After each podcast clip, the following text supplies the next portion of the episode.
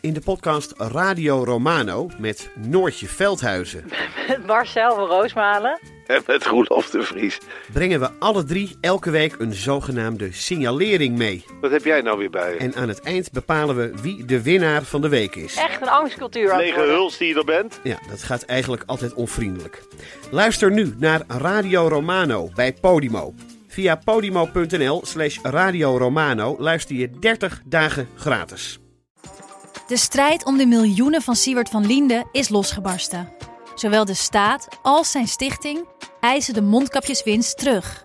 Maar dat die opbrengst in ieder geval niet thuis hoort bij Van Liende, daarover kan toch eigenlijk geen twijfel bestaan. Hoe kon het zo ver komen? Dit is het. We hebben beet. En als Siewert het geld teruggeeft, kunnen wij dit schandaal dan eindelijk loslaten?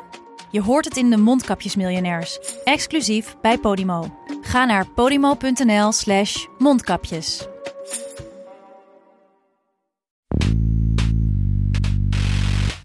Good evening. I have requested this television time tonight to announce a major development in our efforts to build a lasting peace in the world.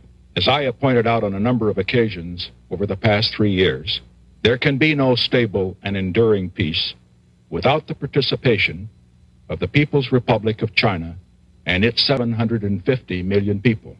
In pursuance of that goal, I sent Dr. Kissinger my assistant for national security affairs, to Peking during his recent world tour. Dit is Betrouwbare Bronnen met Jaap Jansen.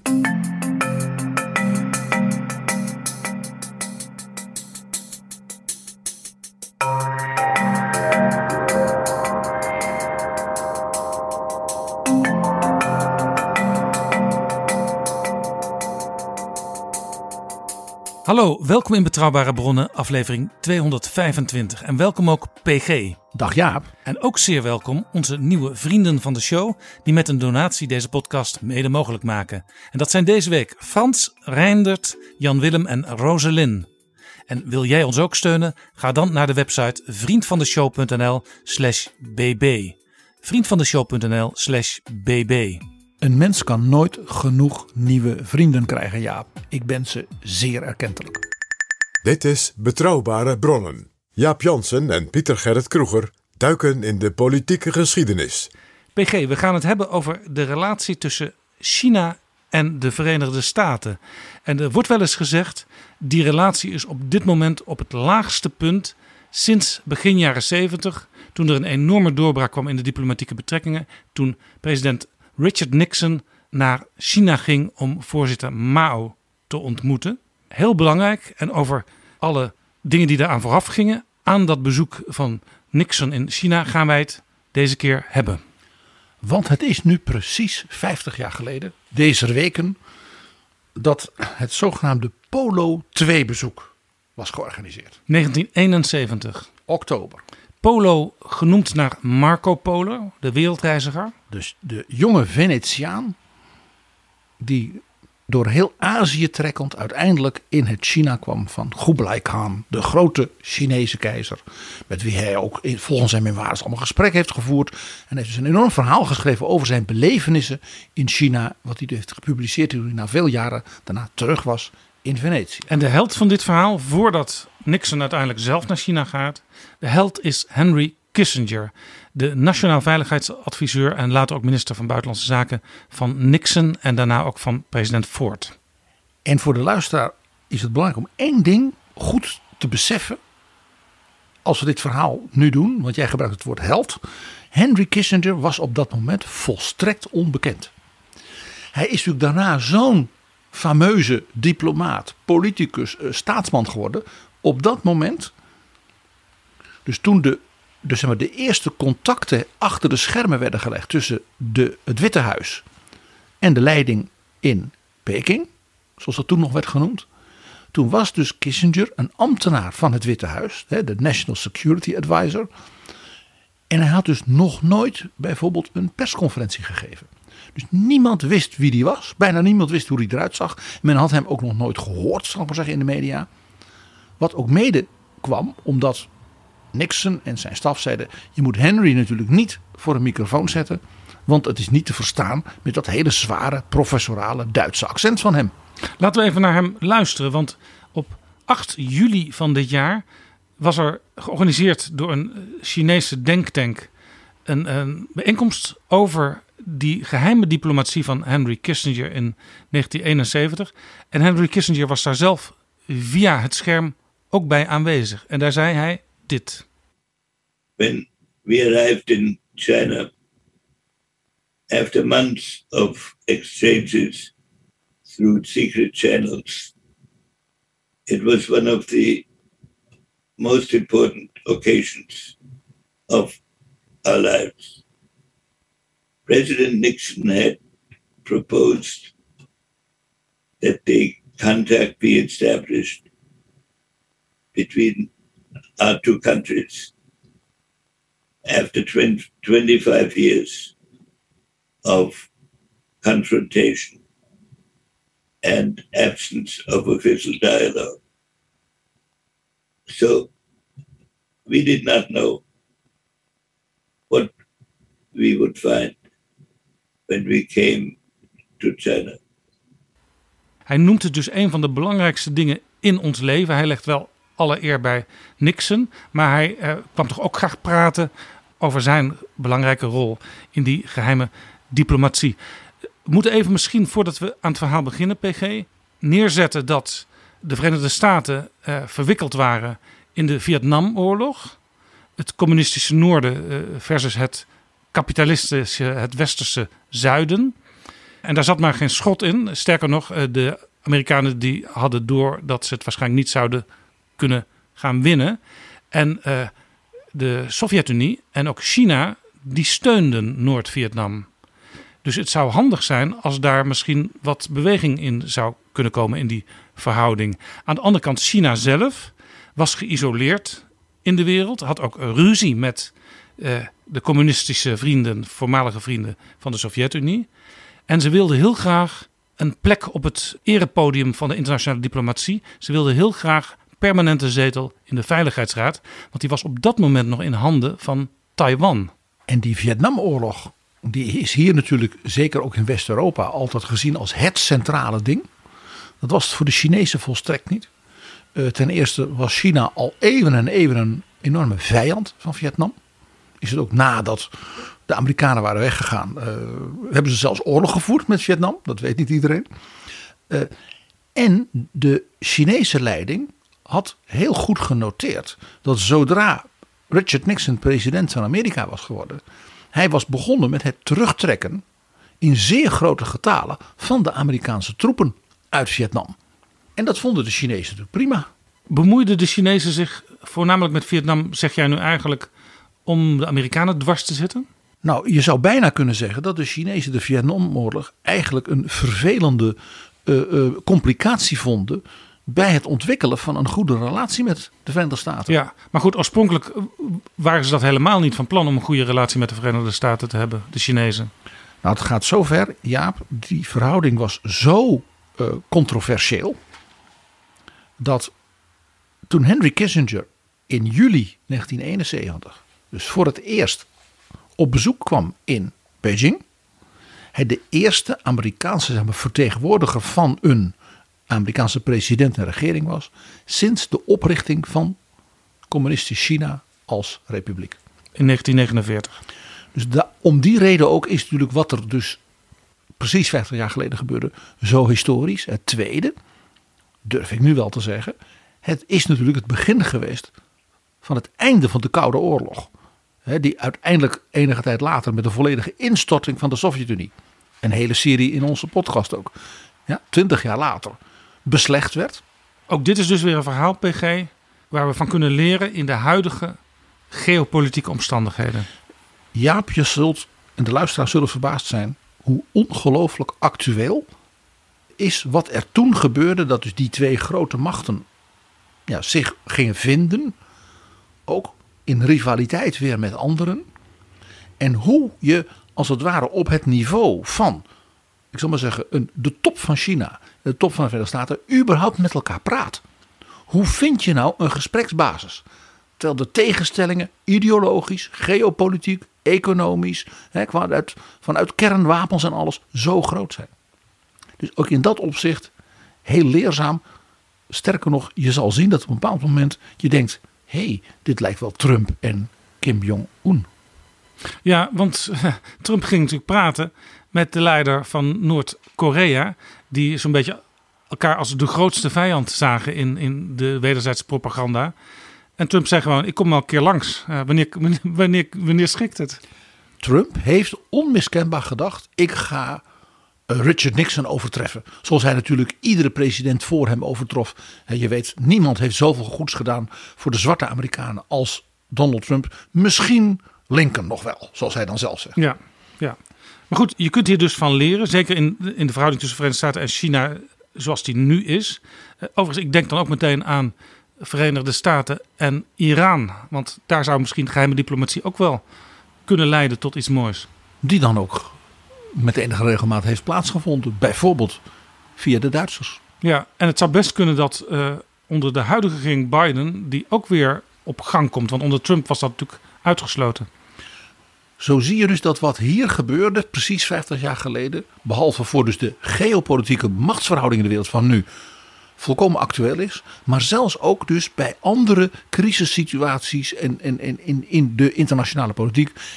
Je dus ook altijd weer kunt leren. En daarom dat dat seminar deze zomer, precies 50 jaar later, met de hoogbejaarde Kissinger en zelfs ook nog een paar interessante Chinezen die daarbij waren, zo fascinerend is. Ja, er zit een link in de beschrijving van deze aflevering naar die bijeenkomst. Daar zit bijvoorbeeld ook bij uh, de mevrouw die als tolk uh, overal bij was en de man die als notulist overal bij was. Maar er waren drie sensationele gebeurtenissen. Dat is echt wat je moet zeggen. Die gebeurden zeg maar in een half jaar maar voordat Henry Kissinger precies 50 jaar geleden dus officieel op bezoek kwam in Beijing om het staatsbezoek van president Nixon aan dus de grote vijand, communiste China en daarbij aan de grote roerganger Mao Zedong voor te bereiden. Daar gingen drie dingen aan vooraf. Ten eerste een tafeltenniswedstrijd. Ten tweede een geheime missie met een Pakistaans vliegtuig uit de stad Islamabad. En het derde, het neerstorten van een militair vliegtuig van China in de woestijn van Mongolië. Neem ons mee, PG. We beginnen op 1 oktober 1970. De dag dat China natuurlijk altijd viert de oprichting van de nieuwe communistische republiek. Dus Mao Zedong en Zhou Enlai en de oude, de, de oude leiders die stonden op een balkon op het plein van de Hemelse Vrede en een miljoen uh, soldaten in parade en nog wel 2 miljoen burgers van de stad die stonden te juichen. En wat doet Mao? Mao heeft een eregast. Een eregast die ook nog zijn vrouw mocht meenemen. Een Amerikaan. Dat was Edgar Snow. En Edgar Snow was een journalist van zeg maar, linkse progressieve bladen in de jaren 30. En wat denk je, wat doet die man in 1970 naast Mao? Edgar Snow had rondgereisd in het China van de jaren 30. En komt dan in de grotten, waar dus de communistische partij een soort uh, leger had en waar ze zich ingegraven hadden aan het eind van de lange mars, hè, waarbij ze achtervolgd werden door de troepen van de Republiek China en ook nog last hadden van de Japanners. En Edgar Snow was dus de eerste westerse journalist die daarbij die communisten en ook bij de jonge communistische leider Mao Zedong kwam. En heeft dus een hele tijd met ze opgetrokken. Heeft dus een heel, heel dik boek, Red Star over China, geschreven. Wat dus een portret is van de jonge Mao met zijn ja, rebellen, aanhangers. En hij vond dat mooi en romantisch. En dat boek was dus ook een groot succes. En dat boek is ook wel aan te bevelen om te lezen? Het is heel erg leuk om te lezen. Het is niet zo dat je van het katzwijm eigenlijk moet kotsen. Van, van hoe die eigenlijk slijmt met de nieuwe leiders. Het is natuurlijk een, hij heeft, natuurlijk een romantisch beeld van deze linkse uh, communistische rebellen die voor arbeiders en boeren opkomen. Natuurlijk. Beetje zoals Hemingway ook over bepaalde ah, uh, ontwikkelingen schreef. Dat, dat, het is dus een fascinerend. Dat is eigenlijk de enige westerling op de Nederlander Sneevliet na. Henk Sneevliet. Die dus toen bij Mao met zijn kleine bende was. En dat is natuurlijk het licht van de geschiedenis. Hè? Inderdaad, letterlijk. 40 jaar later staat hij daar dus op dat balkon naast zijn oude vriend Mao met zijn vrouw. En daar staat dus een miljoen uh, Chinezen hem toe te juichen. En het was niet voor niks dat hij daar stond op dat moment. Uh, Mao die deed nooit iets voor niks als hij zichtbaar was. En ik lees nu voor Henry Kissinger in zijn memoires. Hij zegt, wij hebben er überhaupt niet eens gezien. Helaas, de Chinezen, Mao en de zijnen overschatten onze subtiliteit. Want, wat, want wat zij signaleerden hiermee was zo verfijnd dat onze ongepolijste westerse geesten het volstrekt misten. Veel later pas drong het tot Kissinger door, ook door zijn gesprekken met onder andere uh, Mao's premier en rechterhand Zhou Enlai, dat Mao had willen uitstralen de relatie met de Verenigde Staten. Met Amerikanen is voor mij een persoonlijk iets. En is geworteld in de geschiedenis van mij, Mao, als leider, als revolutionair, als rebel en als de leider uiteindelijk nu al zo lang van China. Dat was van een finesse. Dat dus de regering Nixon had dat helemaal niet opgepikt. Dus Mao dacht, ja, dan moet ik nog iets doen. Ik wil toch een signaal afgeven. Dus Mao heeft toen in de weken daarna aan deze journalist, die hij al zo lang kent, ook nog een heel groot interview gegeven. Maar nu nog vermakelijker. Het was zo duidelijk bedoeld als politiek signaal dat Mao zei: pas als ik een signaal geef, mag het worden gepubliceerd. Dus in de tussentijd, voordat dat gepubliceerd werd, kwam er een bericht van de Chinese premier Zhou Enlai naar president Nixon. En dat kwam, lag niet, via president Yahya Khan van Pakistan. Nou zou je denken, de president van Pakistan. Pakistan was een belangrijk militair bondgenoot van China.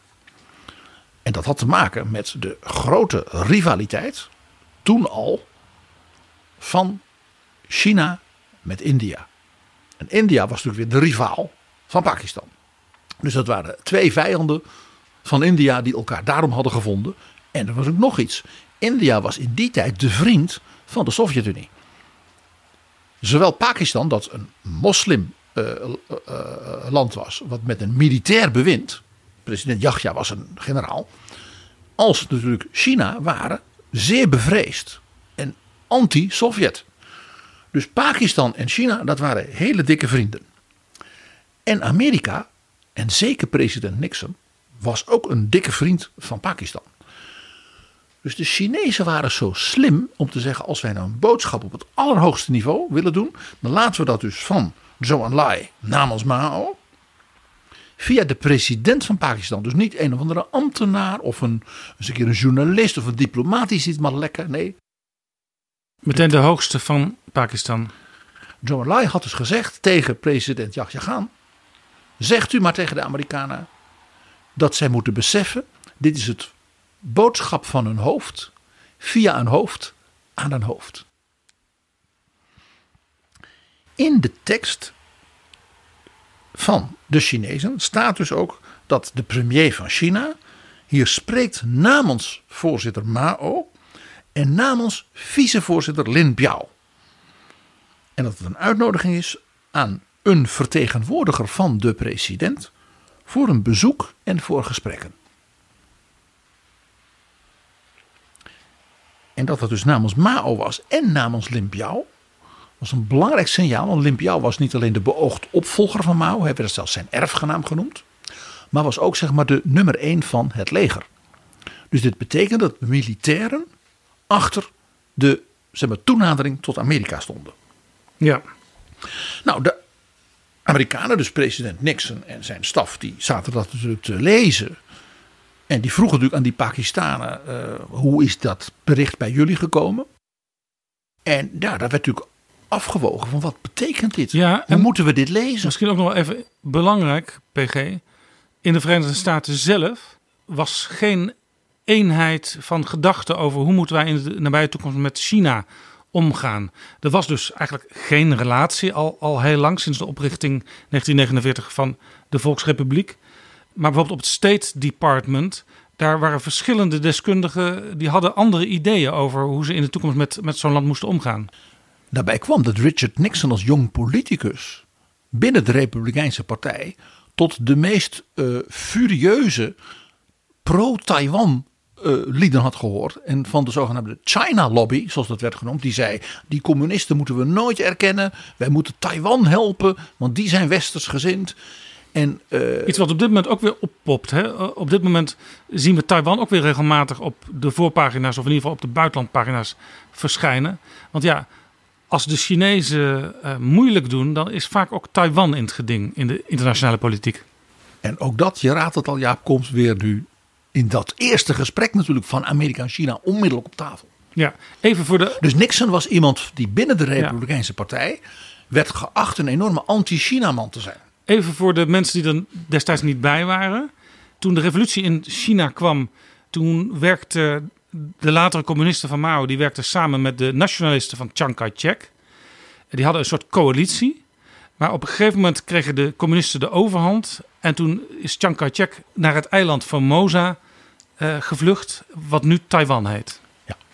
En de Chinezen zeiden, zeker Mao, dat was echt een ding van Mao persoonlijk. Die beschouwde het als een belediging dat dat eilandje nog, hè, dat zijn vijand daar nog zat. Die zeiden dus, er is maar één China. En Taiwan is een rebelse en afvallige provincie die wij zullen straffen. Ja.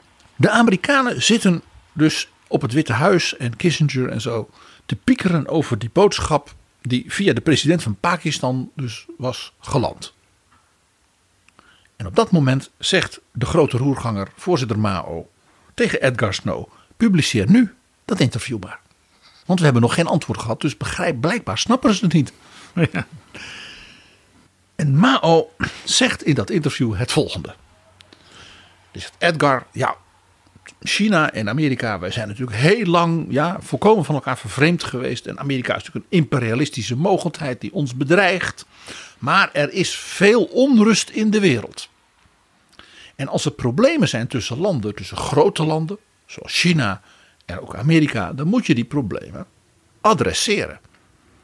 De problemen die er nu zijn, die zal ik dus moeten oplossen met Richard Nixon. Dus ik wil best met hem praten.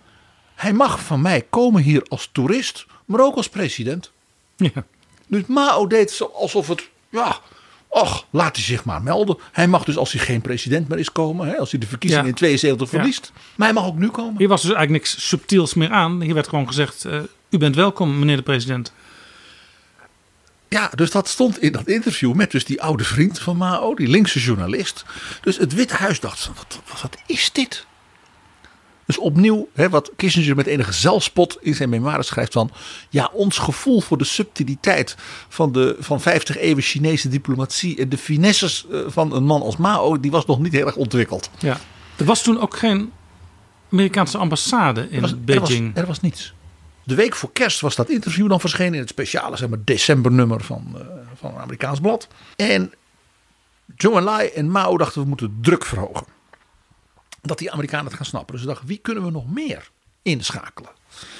Toen schakelden ze nog een zeg maar, op het wereldtoneel toch zeer goed bekendstaande eh, communistische leider in. Namelijk Nicolae Ceausescu. de partijleider en tiran van Roemenië. Ja. Die ook een goede relatie had met bijvoorbeeld koningin Juliana. En met eh, allerlei andere westerse heersers. En Nixon was op bezoek geweest in Boekarest. Zhou Enlai schreef in een memorandum dat dus via de Roemeense diplomaten dus weer bij Kissinger terecht kwam. De volgende zin. Aangezien president Nixon al op bezoek is geweest in zowel Belgrado als in Boekarest, zouden we hem in Beijing natuurlijk ook kunnen verwelkomen. Ja. En toen begon bij Kissinger het muntje te vallen. En misschien ook wel omdat Kissinger natuurlijk toch een Europeaan is van herkomst. Hij komt natuurlijk uit uh, Fürth in Duitsland, is gevlucht met zijn ouders in, in de Hitlertijd naar Amerika. Ja, hij heeft dus misschien meer gevoel voor de ingewikkeldheden en ook de eigensoortigheden, de eigenaardigheden van landen. Meer dan de gemiddelde bewoner van Washington DC. Want waarom zegt Zhou Enlai u was toch ook in Belgrado, president Nixon. En nu via uh, Ceausescu herinner ik u nou dat u ook bij hem op bezoek bent geweest. Die boodschap die was dus heel gelaagd. Het eerste was, voorzitter Mao wil dat president Nixon naar Beijing komt. Zoals de keizers vroeger zeiden, de barbaren komen wel naar mij. Want dat was een manier Waarop Mao als ware de voorwaarden kon stellen dat ze dus op gelijke hoogte als het ware met elkaar zouden spreken. En Mao was natuurlijk de grote leider van China, een oude man, dus die president komt naar mij. U bent tenslotte ook naar Ceausescu gekomen. Of naar Tito. Ja. Twee, het accent ligt erop, u zult het als president van Amerika toch leuk vinden om naar een anti-Sovjet, een kritisch op het Kremlin zijnde communistisch land te komen. Dit is interessant, want eh, het was natuurlijk in het heetst van de Koude Oorlog. En eh, de Amerikaanse diplomatie die dacht, ja, we kunnen wel vast blijven zitten in die enorme tegenstelling eh, het Westen versus eh, het Warschau-pact onder leiding van Moskou. Maar als je wat verdeeldheid kunt zaaien in en rond dat Warschau-pact en in die communistische wereld, dan wordt de positie van Moskou verzwakt. Precies. En wat doet dus Zhou Enlai? Via Boekarest ja, zegt hij, u kunt met ons dat spel ook wel spelen. Dat was nogal wat natuurlijk. En nog iets. Er werden twee dingen in dat memorandum waarin deze suggestie werd gedaan niet genoemd. Er stond niets in over Taiwan en er stond niets in over Vietnam. Oftewel, dat schuiven wij opzij. Dus de twee meest controversiële, al decennia lopende, ook militaire conflicten. Mao zei, daar wil ik het helemaal niet over hebben. Waar het dus om ging was, wij zijn bereid om met Amerika samen tegenover Moskou te gaan opereren. Maar dan wel dat wij als China op één gelijke hoogte worden gezien door Amerika als Moskou, als het Kremlin. Als ook een, een grote wereldmacht met wie je dus op gelijke voet onderhandelt. En, en dat was een heel belangrijk inzicht, Mao gaf hiermee dus aan dat hij besefte dat China in de jaren daarvoor door de culturele revolutie en door die grensoorlog in 69, 70 met de Sovjet-Unie dus ernstig politiek, militair en economisch was verzwakt. En hij in feite dus anderen in de wereld als bondgenoten nodig had om tegenover het Kremlin en zal ook blijken tegenover Japan overeind te blijven. Ja, ja. Uh, China was ook gewoon een ontwikkelingsland, hè? zo stond het in de boekjes. Ja, en door de zogenaamde grote sprong voorwaarts met die enorme hongersnoden en de culturele revolutie, waar ook dus vele miljoenen zijn omgekomen, ook door burgeroorlogtoestanden, was natuurlijk in feite de hele governance van China ingestort en ook de economie, zodat de armoede en de honger enorm waren. En Mao besefte dat. En vandaar dus ook die onderstreping dat Mao, Zhou Enlai en Lin Biao, ja, dus zeg maar de baas van dat leger, gedrieën als het ware dat gebaar maakten. Het duurde dus even voordat het op het Witte Huis tot ze doordrong. Wat ja, hier gebeurde. Ja, Lin Biao als chef van het leger. En beoogd opvolger van was, Mao. was langer geleden een bondgenoot van de Sovjet-Unie. Maar hij had natuurlijk inmiddels uh, die grensoorlog in Siberië met de Sovjet-Unie meegemaakt. Ja. En Mao had dus gekozen, want hij had in de begin jaren 60 gezegd: er zijn twee jonge leiders in China. Waarvan ik zeg: die hebben de toekomst. En die ene, dat was Lin Biao. En de andere was Deng Xiaoping. En die was inmiddels uh, naar de achtergrond verdwenen. Die was in ongenade in de culturele revolutie. Was, he, had uh, moeten werken in een fabriek. Want dat was een kapitalistische aanhanger van westerse gedachten. Ja, zoals overigens ook de vader van Xi Jinping, de huidige leider van China, ook op die manier opzij is gezet. En ik heb alles in betrouwbare bronnen verteld over de vriend van Deng Xiaoping, president Lu Jiaxi van de Academie voor Wetenschappen. Precies hetzelfde.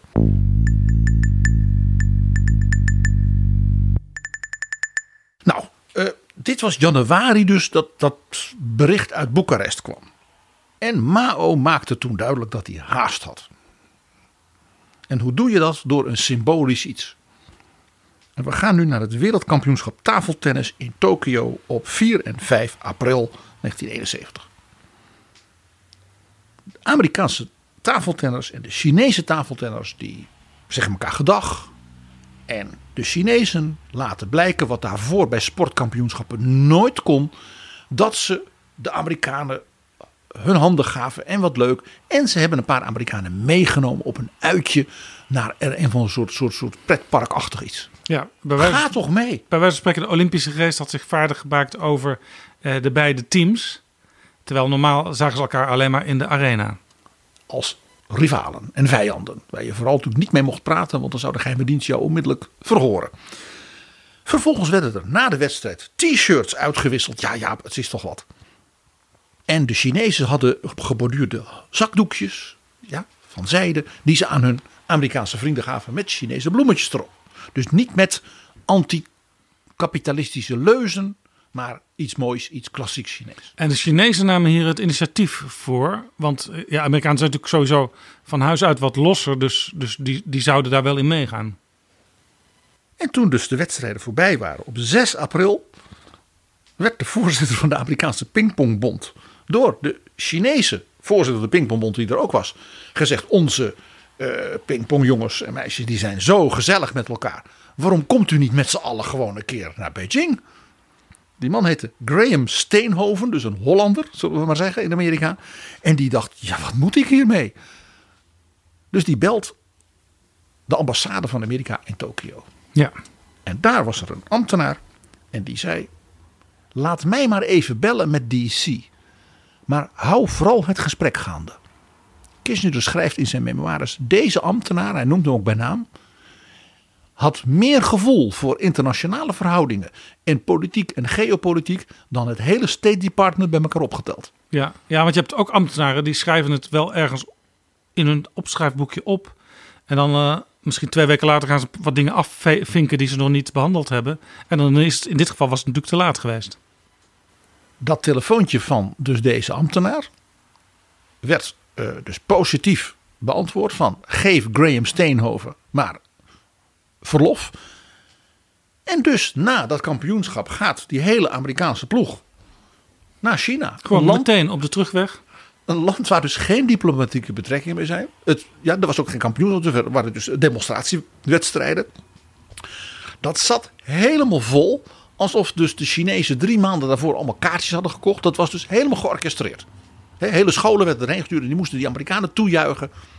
En toen kwam het nou dat was in de hele wereld in het nieuws. 14 april, dus is echt een week later. Wie ontvangt die Amerikanen en hun inmiddels Chinese vrienden en de officials en allemaal op de nummer 1 plek in Beijing, namelijk de grote hal van het volk aan het plein van de Hemelse Vrede. Premier Zhou Enlai. En houdt daar een toespraakje. En die zegt: Het is toch mooi dat wij met het pingpongen en met alle andere dingen die het leven mooi maken, dat wij als volkeren elkaar begrijpen. Zo zou het toch altijd moeten zijn. En die Amerikanen denken, nou we blijven maar even. En Joe Enlai, die heel goed Engels maakt, die zegt in het Engels: Don't you agree with me? Waarop die Amerikanen al beginnen te klappen. Ja. Waren er diplomaten mee? Want er was natuurlijk, we hadden het net al over, geen ambassade. Het antwoord is nee. Het was dus puur.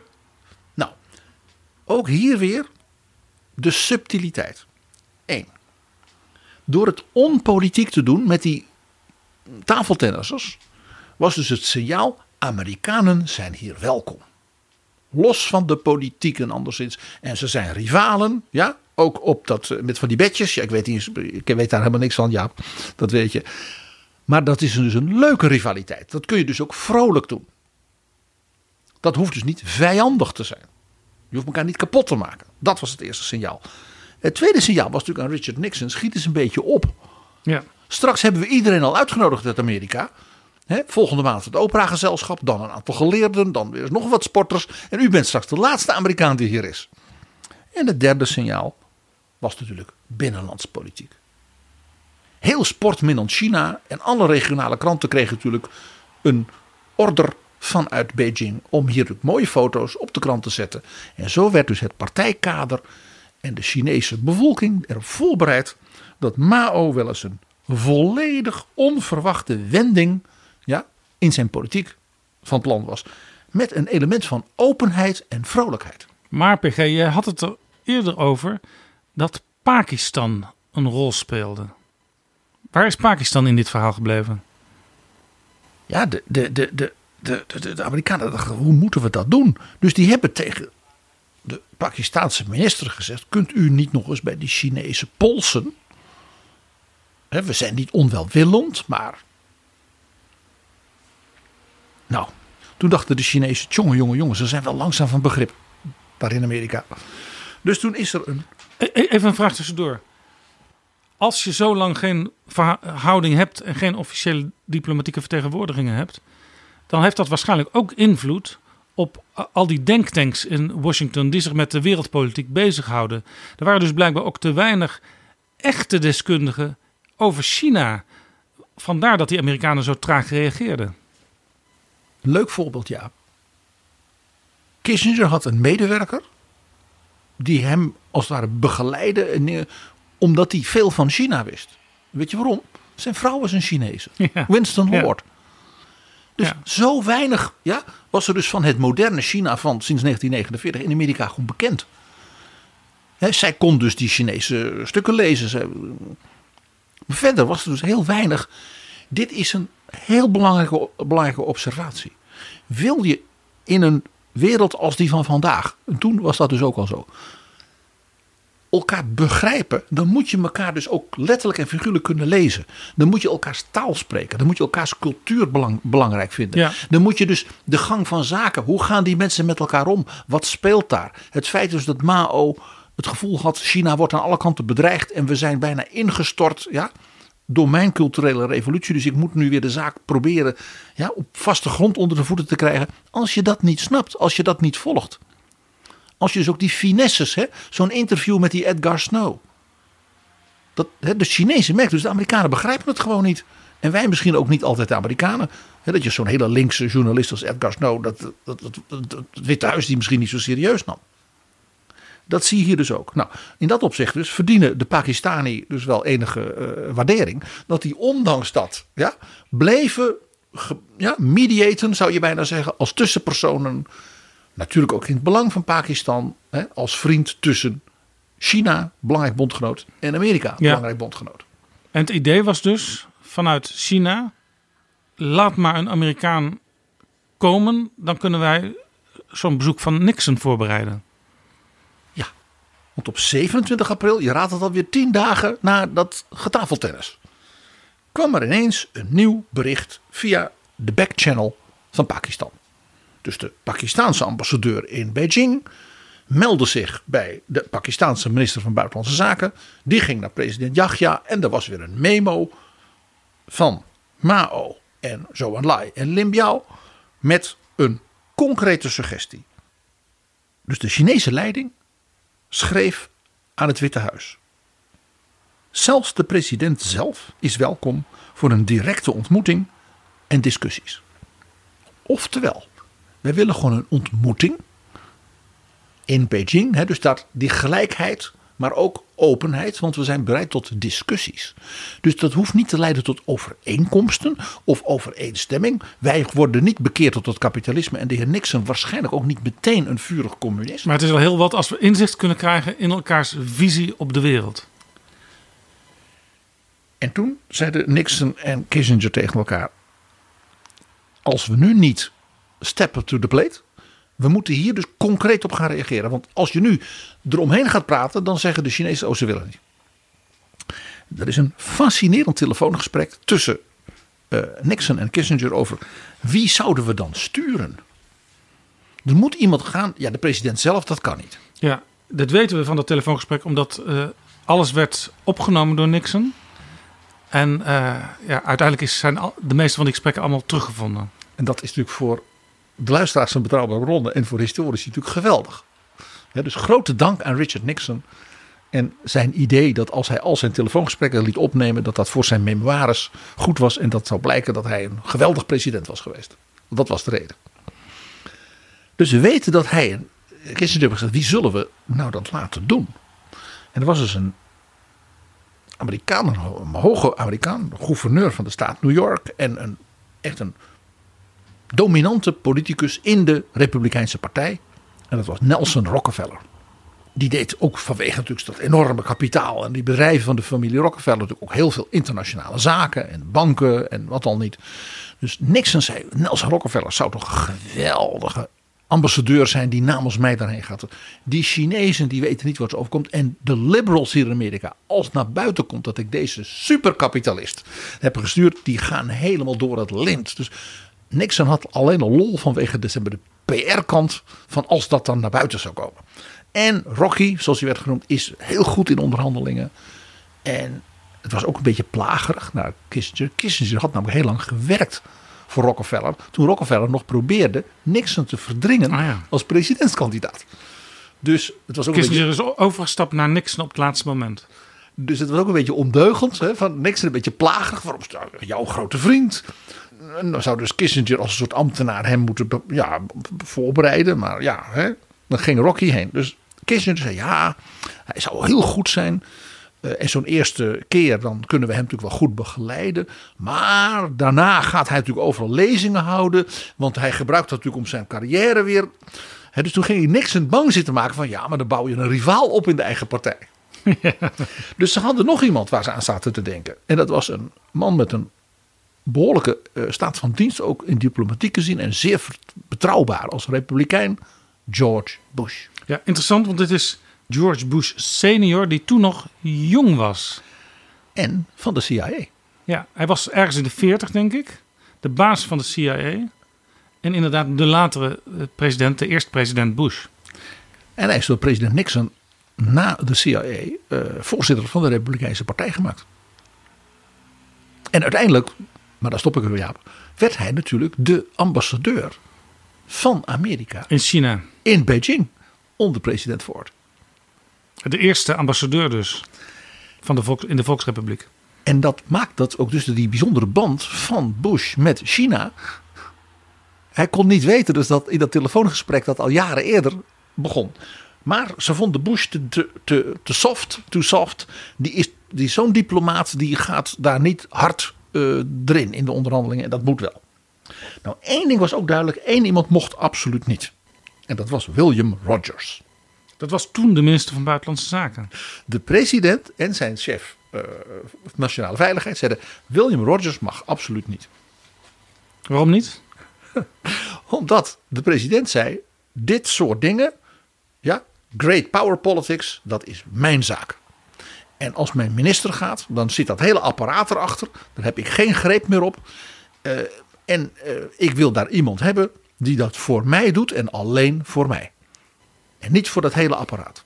Dit is een beetje vergelijkbaar misschien met zoals het tegenwoordig in Nederland aan toe gaat. Hè? Eh, je hebt een groot apparaat buitenlandse zaken, ministerie. Maar de echte grote geopolitiek en zeker ook de Europese politiek, die wordt tegenwoordig door de minister-president gedaan. Ja, het torentje van nu, met zijn kleine staf, was een beetje het Witte Huis van Nixon. Met Kissinger met zijn paar Ja, medewerkers. kijk maar naar de G20 van afgelopen weekend. Eh, daar zat Mark Rutte en daar zat ook in een belendend zaaltje eh Wopke Hoekstra. Maar daar zat niet de huidige minister van Buitenlandse Zaken Ben Knapen.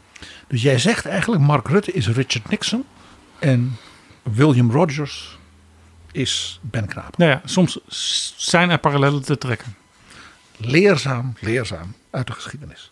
Conclusie voor president Nixon was, er kan maar één iemand gaan en dat is Henry Kissinger zelf. Die later voor het gemak ook zelf eh, het ministerschap van Buitenlandse Zaken er maar bij ging doen. Naast zijn nationale veiligheidsadviseurschap. Maar dat was toen het met president Nixon zo slecht ging. Dat in de wereld het gevoel ontstond dat Nixon er überhaupt geen greep meer op had. En dus dat door Kissinger naar voren te schuiven, als het ware Amerika nog enige stabiliteit zou uitstralen. Ja, Kissinger zegt: Ik moest van Nixon, ondanks dus verschillende namen die eh, gepasseerden, omdat ik natuurlijk zoveel met hem hierover praatte en dit zozeer iets was van hem, dat hij als het ware zijn eigen hulpstuk als enige kon vertrouwen hierbij. Daarbij kwam, anders dan bijvoorbeeld Nelson Rockefeller, na terugkeer, dus de, eh, de gezant, Kissinger, natuurlijk niet eh, als het ware zelf een soort grote rol op het wereldtoneel ging claimen. Hij was staf van het Witte Huis. Het was een ambtenaar. En hij had ook dus geen enkel profiel in de media. Hij was bijna helemaal onbekend nog op dat moment. Buiten het, ze hebben de binnenwereld van Washington en wat eh, internationale eh, overleggen. Dus dat was voor Nixon veilig. Als het goed zou gaan, zou alle eer en alle glorie op Richard Nixon uitstralen. dat speelde hier natuurlijk ook gewoon een rol. Ja. De man wou herkozen worden, een jaar daarna. Ten slotte. Op 9 mei zegt Nixon via Pakistan: Ik accepteer de uitnodiging. Maar ik wil een geheim overleg tussen Henry Kissinger en premier Zhou Enlai. Voordat we samen als Amerika en China echt kunnen vaststellen. Dit zou dan de agenda zijn van het overleg en het dan bezoek van president Nixon. Ja, geheim overleg zeg je. Dus vrijwel niemand mocht weten dat dat gesprek gaande was. Uh, dat was zo geheim dat de president en Kissinger besloten dat minister Rogers en het complete ministerie van Buitenlandse Zaken en dus de hele diplomatieke dienst van Amerika niet mocht weten dat dit gebeurde. Dus dit is helemaal vanuit dus dat kleine stafje op het Witte Huis geregeld. Dat leidde ertoe dat toen dus bekendgemaakt werd dat Henry Kissinger een bezoek van een week zou brengen aan Azië. Hij zou via Bangkok naar Pakistan gaan. Dan uh, korte stop in Teheran maken bij de Shah. En dan via Parijs terug naar Amerika. Dat dus minister Rogers en zijn staf zeiden. Dat lijkt ons een buitengewoon slecht idee. Want er zijn spanningen tussen India en Pakistan. En lijkt het net alsof Amerika puur pro-Pakistan is. Dus die gingen de president nadrukkelijk ontraden. Zo'n ambtenaar die Kissinger, dat leidt alleen maar tot verwarring. Dat moet de minister zelf doen. Maar Nixon kon natuurlijk uh, niet tegen Rogers zeggen. Ja, maar dit heeft zo zijn redenen. Ja. Dit moest geheim Ja. blijven. Je zag hier dus, PG, dat voor het eerst die nationale veiligheidsadviseur eh, een misschien wel belangrijker rol kreeg dan de minister van Buitenlandse Zaken in de wereldpolitiek. Ja, dat dus het machtsevenwicht op zeg maar, geopolitiek strategisch niveau binnen de Amerikaanse regering aan het verschuiven was. Weg van de, zeg maar, de klassieke diplomatie.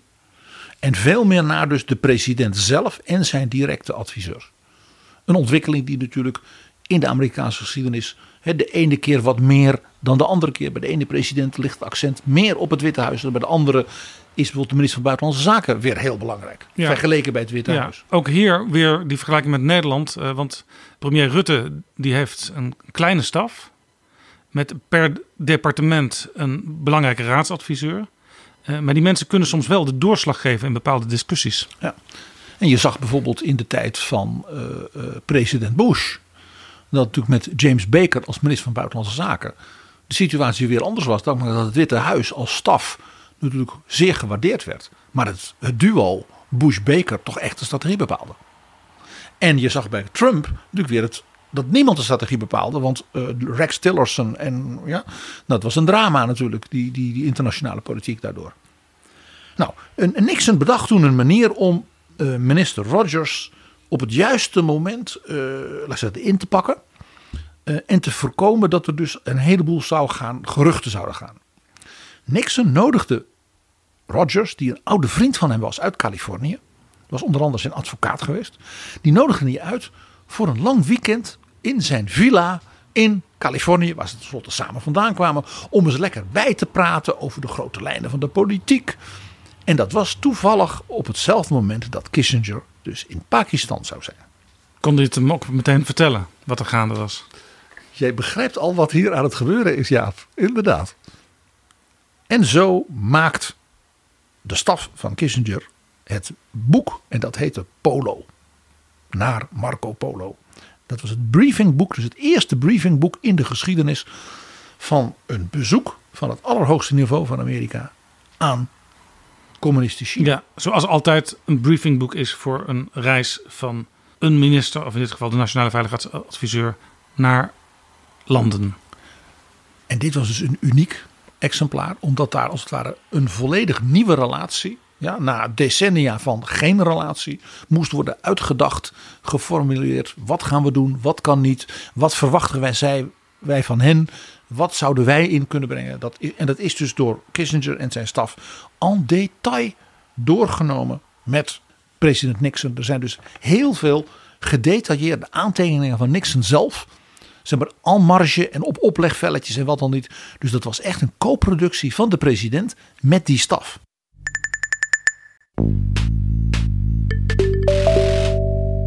Dit is Betrouwbare Bronnen, een podcast met betrouwbare bronnen.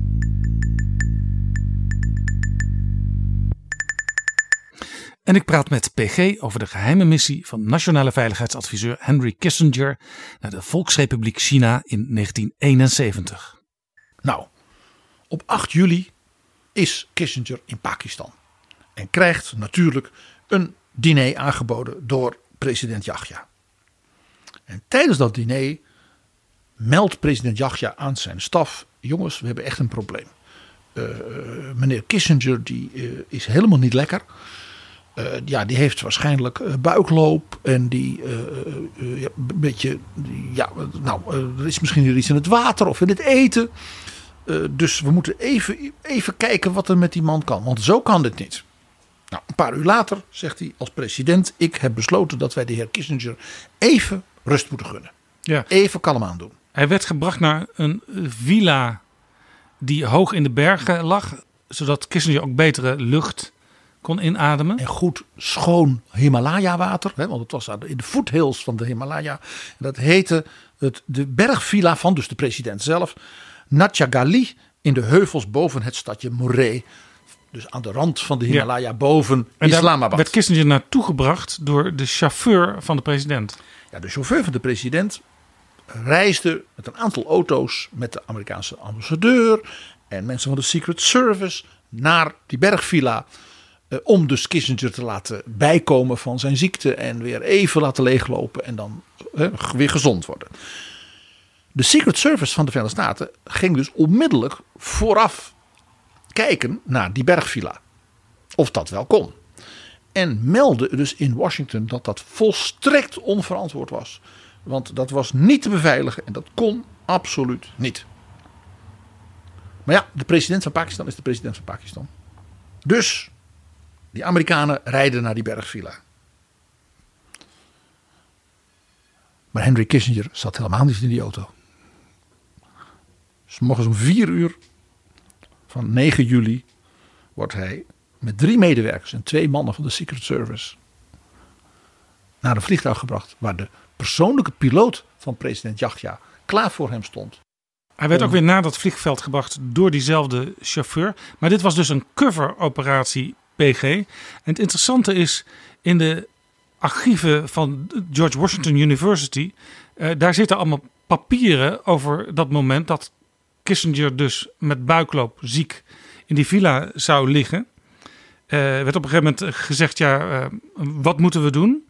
En toen kwam er bericht terug dat de reiziger, want zo werd hij genoemd in die stukken, The principal traveler is relaxing, feeling better, wishes to be left alone, will call doctor if needed. Zo van, maakt u zich niet al te grote zorgen. Hij zal zelf om een dokter vragen als hij die nodig heeft. Ja, en in de loop van die dag, dat hij dus daar zogenaamd lag uit te zieken, uh, zei de ambassadeur die daar was, bij hem was, ja, uh, nou, het gaat wel wat beter met de heer Kissinger, maar hij heeft toch echt een hele lelijke buikgriep. En ja, hier in dat. Uh,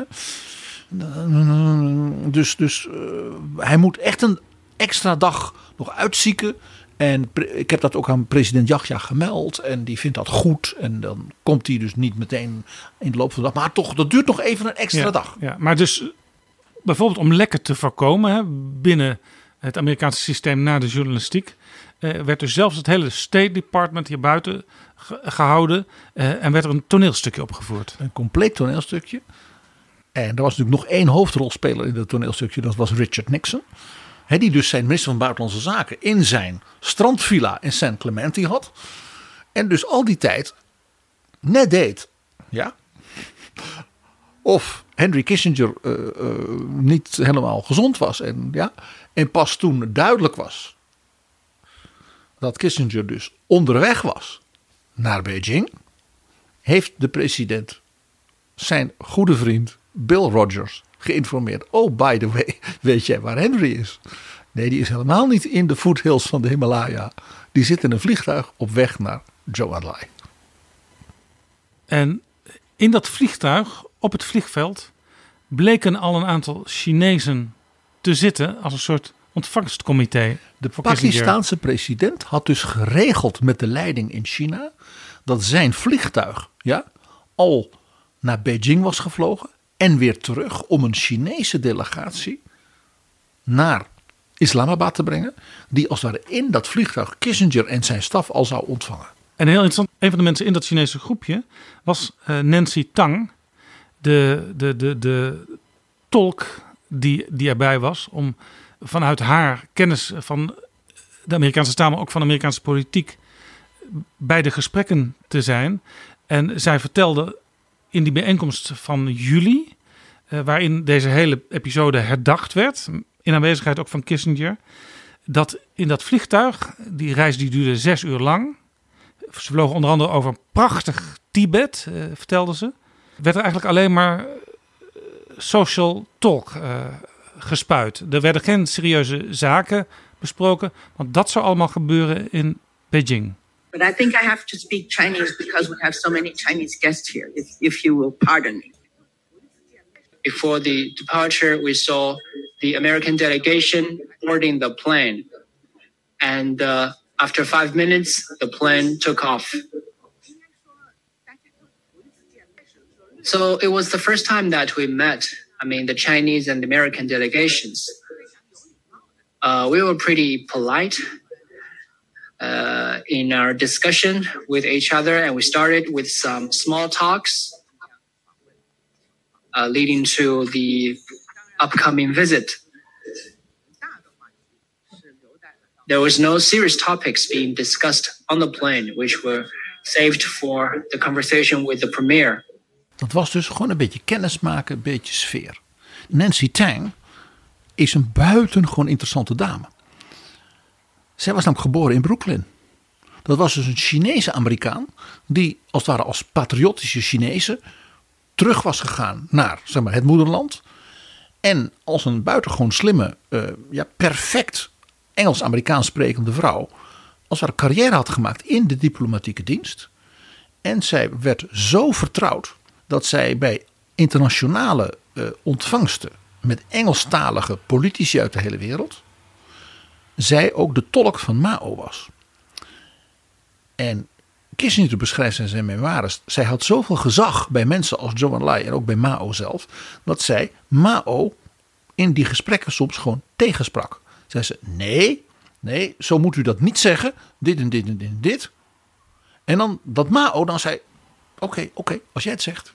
Ja, dat was eigenlijk de tweede Amerikaan, ja, je kunt dat niet zo noemen denk ik, maar na die journalist die ja. ook al een belangrijke rol speelde in de directe omgeving van Mao. En als dus Mao werd gefotografeerd met van die internationale bezoekers, dan werd Nancy Tang, die natuurlijk heel dicht bij Mao moest zitten, omdat hij natuurlijk heel slecht kon horen op hoge leeftijd, die werd dan weg. Wij zouden nu zeggen gefotoshopt. Dan was er een andere tolk die ook voor Mao werkte, die alleen lang niet zo goed Engels kan.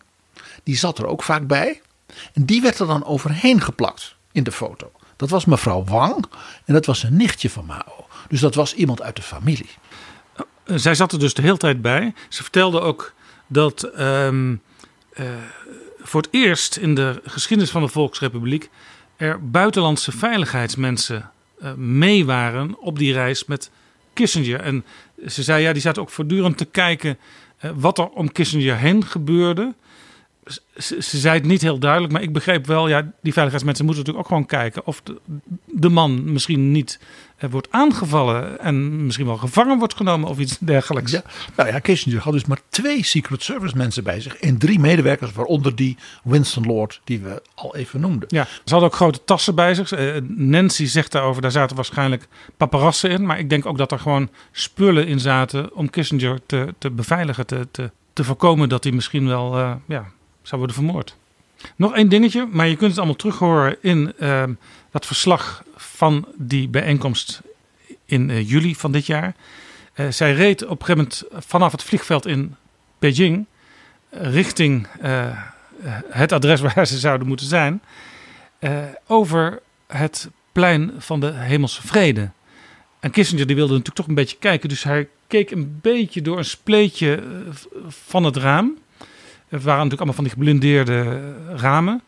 Uh, maar hij kon niet echt goed kijken. Want ja, ook Kissinger die besefte... niemand mag weten dat ik hier op dit moment rij.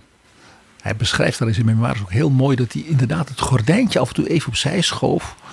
En dan zag dat er geen verkeer was op straat in Beijing, behalve mensen op een fiets. Wat voor een Amerikaan, natuurlijk in, zeker in die tijd met die grote, grote auto's, natuurlijk een, een iets was. Dat je in een miljoenenstad bent en er is geen verkeer. Hij komt om kwart over twaalf aan in Beijing. Met dus een vliegtuig van Pakistan. Met dus een kleine delegatie. En daar staat beneden aan de trap een oude man in uniform. En die ontvangt hem namens Mao Zedong. En premier Zhou Enlai. En dat is Maarschalk Ye. En dat was een absolute senior uh, militair, hè, maarschalk, uit het politbureau. En een vriend van Mao al uit de tijd van de Lange Mars. Dus ook hier weer een uitermate ja, symbolisch uh, uh, signaal van Mao. Uw bezoek is voor mij ja, een persoonlijke prioriteit. Ik stuur u mijn militaire vriend van toen, dus van dik 40 jaar geleden, die haalt u op namens mij. Om half vijf zijn ze in het uh, guesthouse aangekomen. En Maarschalk J die zegt: We hebben thee, we hebben wat hapjes voor u. Gaat u rustig zitten, uh, even ontspannen, lange vlucht. En vertelt: Dit gasthuis is speciaal voor u. Weet u wat dit vroeger was? Dit is een park van de keizers, waar u nu bent.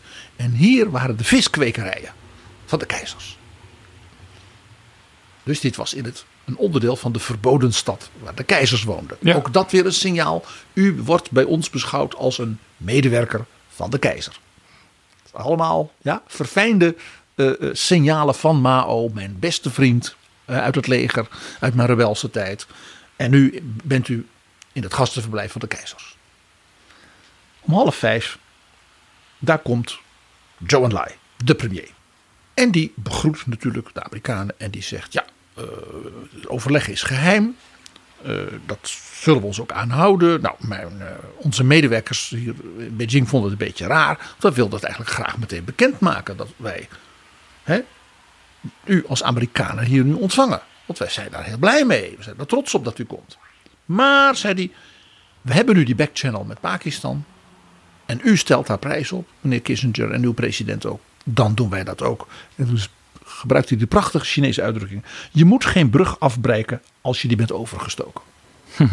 en gaf meteen aan dat Mao het ook wel mooi vond via Pakistan. Want de vijandschap van Mao en Nixon, alle twee tegenover India.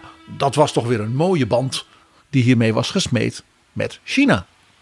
Duidelijk werd hiermee, hiermee dat die band van China met Amerika te maken had dus met de geopolitieke, strategische onzekerheden ja, en gevoelens van bedreiging bij Mao. Ja, en je zoekt in de diplomatie natuurlijk naast erkenning van elkaars eh, soms verschillende belangen ook naar overeenkomsten.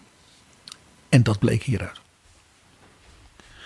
Dus toen begon het eerste overleg van Kissinger met Zhou Enlai. En ja, wat doet Kissinger? Die is de gast. Dus Zhou Enlai zegt welkom, hè, enkele vriendelijke woorden. En die zegt steekt u van wal. Dus Kissinger heeft dat enorme briefingboek Polo voor zich. en daar zit natuurlijk een openingsstatement wat ook uitgewerkt was. Hè, en goedgekeurd door president Nixon. Overigens, Zhou Enlai had helemaal geen papier voor zich liggen. Kissinger beschrijft dat Zhou Enlai een één velletje had. Oh, één vel. Met daarop natuurlijk in het Chinees enkele steekwoorden. Het gesprek duurde van half vijf s middags tot half twaalf s avonds. Dus Kissinger die begint dus dat statement voor te lezen. En uh, Zhou Enlai begrijpt ook, je moet die man even dat rustig laten doen. En op een bepaald moment komt een soort slotzin. En Kissinger zegt, veel mensen, premier Zhou Enlai, kwamen al naar uw mooie, maar voor ons toch mysterieuze land. En op dat moment steekt Zhou Enlai onmiddellijk zijn hand op. En hij sprak perfect Engels, want hij was natuurlijk opgeleid in Europa. En die zei: U zult ons land helemaal niet mysterieus vinden. Als u aan ons gewend bent geraakt, zal u het niet meer zo wonderlijk vinden als daarvoor. Jaap, prachtig. Want wat hij daarmee deed, was dat hij zei: U heeft natuurlijk nog een heleboel teksten. Met allemaal, ja, uh, uh, waarin China en Amerika natuurlijk uh, verschillen. Maar daarvoor, daarvoor zitten we hier niet. We zitten hier om dat mysterie wat u dus blijkbaar heeft te ontrafelen. Kissinger zegt van het gesprek dat ik met hem had, dus die eerste uren. Hij zegt ja, een beetje, we waren een beetje als soort twee professoren politicologie of politieke filosofie, die met elkaar over hun vak praten. Hij zegt de kern was, en dat was dus die interruptie over dat mysterie van laten we elkaar nou eens eerst eens een beetje leren vertrouwen. Hoe denk jij? Hoe denk ik? Wat is de speelruimte als het ware binnen het soort onderwerpen wat wij kunnen bespreken? Dus hij begon dus niet met een hele lijst eisen over we willen dit in Taiwan en we willen dat in Vietnam. Nee, het moest vooral gaan over de echte strategische thema's en hoe je elkaar daarin kunt vinden. Ja, en er was ook, er was ook wel wederzijds behoefte om ook op een ja, laten we zeggen, een normale manier met elkaar om te gaan. En dat was dus uniek, hè? Dat het, het idee van dat je normaal met elkaar praat. Vandaar dus ook dat vliegtuig small talk. Ja. ja? En interessant, um, Lian Zhengbao, dat was de, de notulist die er ook bij zat. Uh, die mocht zelfs bij het diner zitten, waar maar een paar mensen bij aanwezig waren. Van Kissinger en Chou Enlai. En Kissinger die maakte daar voortdurend grappen tijdens dat diner. En die grappen, zegt hij in die bijeenkomst waar ik al eerder naar verwees, die schreef ik allemaal op. Die noteerde ik allemaal. En voorzitter Mao was erg blij toen hij die las. I was present as a note taker in both meetings with Premier Zhou Enlai. That was a heavy task. I did shorthand. I could um, take notes of uh, more than 200 characters per minute. So I kept every word in the conversation between Dr. Kissinger, Premier Zhou Enlai. I was also present in Premier Zhou's dinner with uh, Dr. Kissinger. I wrote down every joke shared by Dr. Kissinger at the dining table.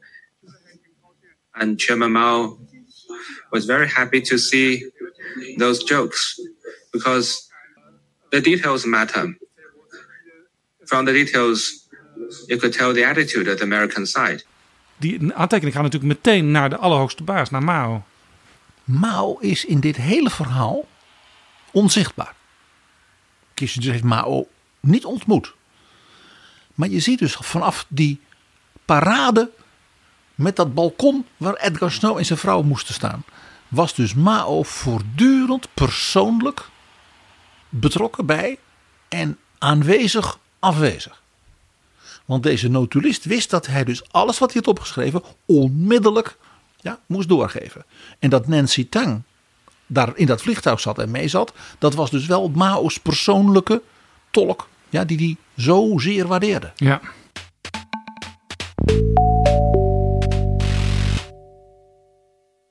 De volgende dag was er een uitje.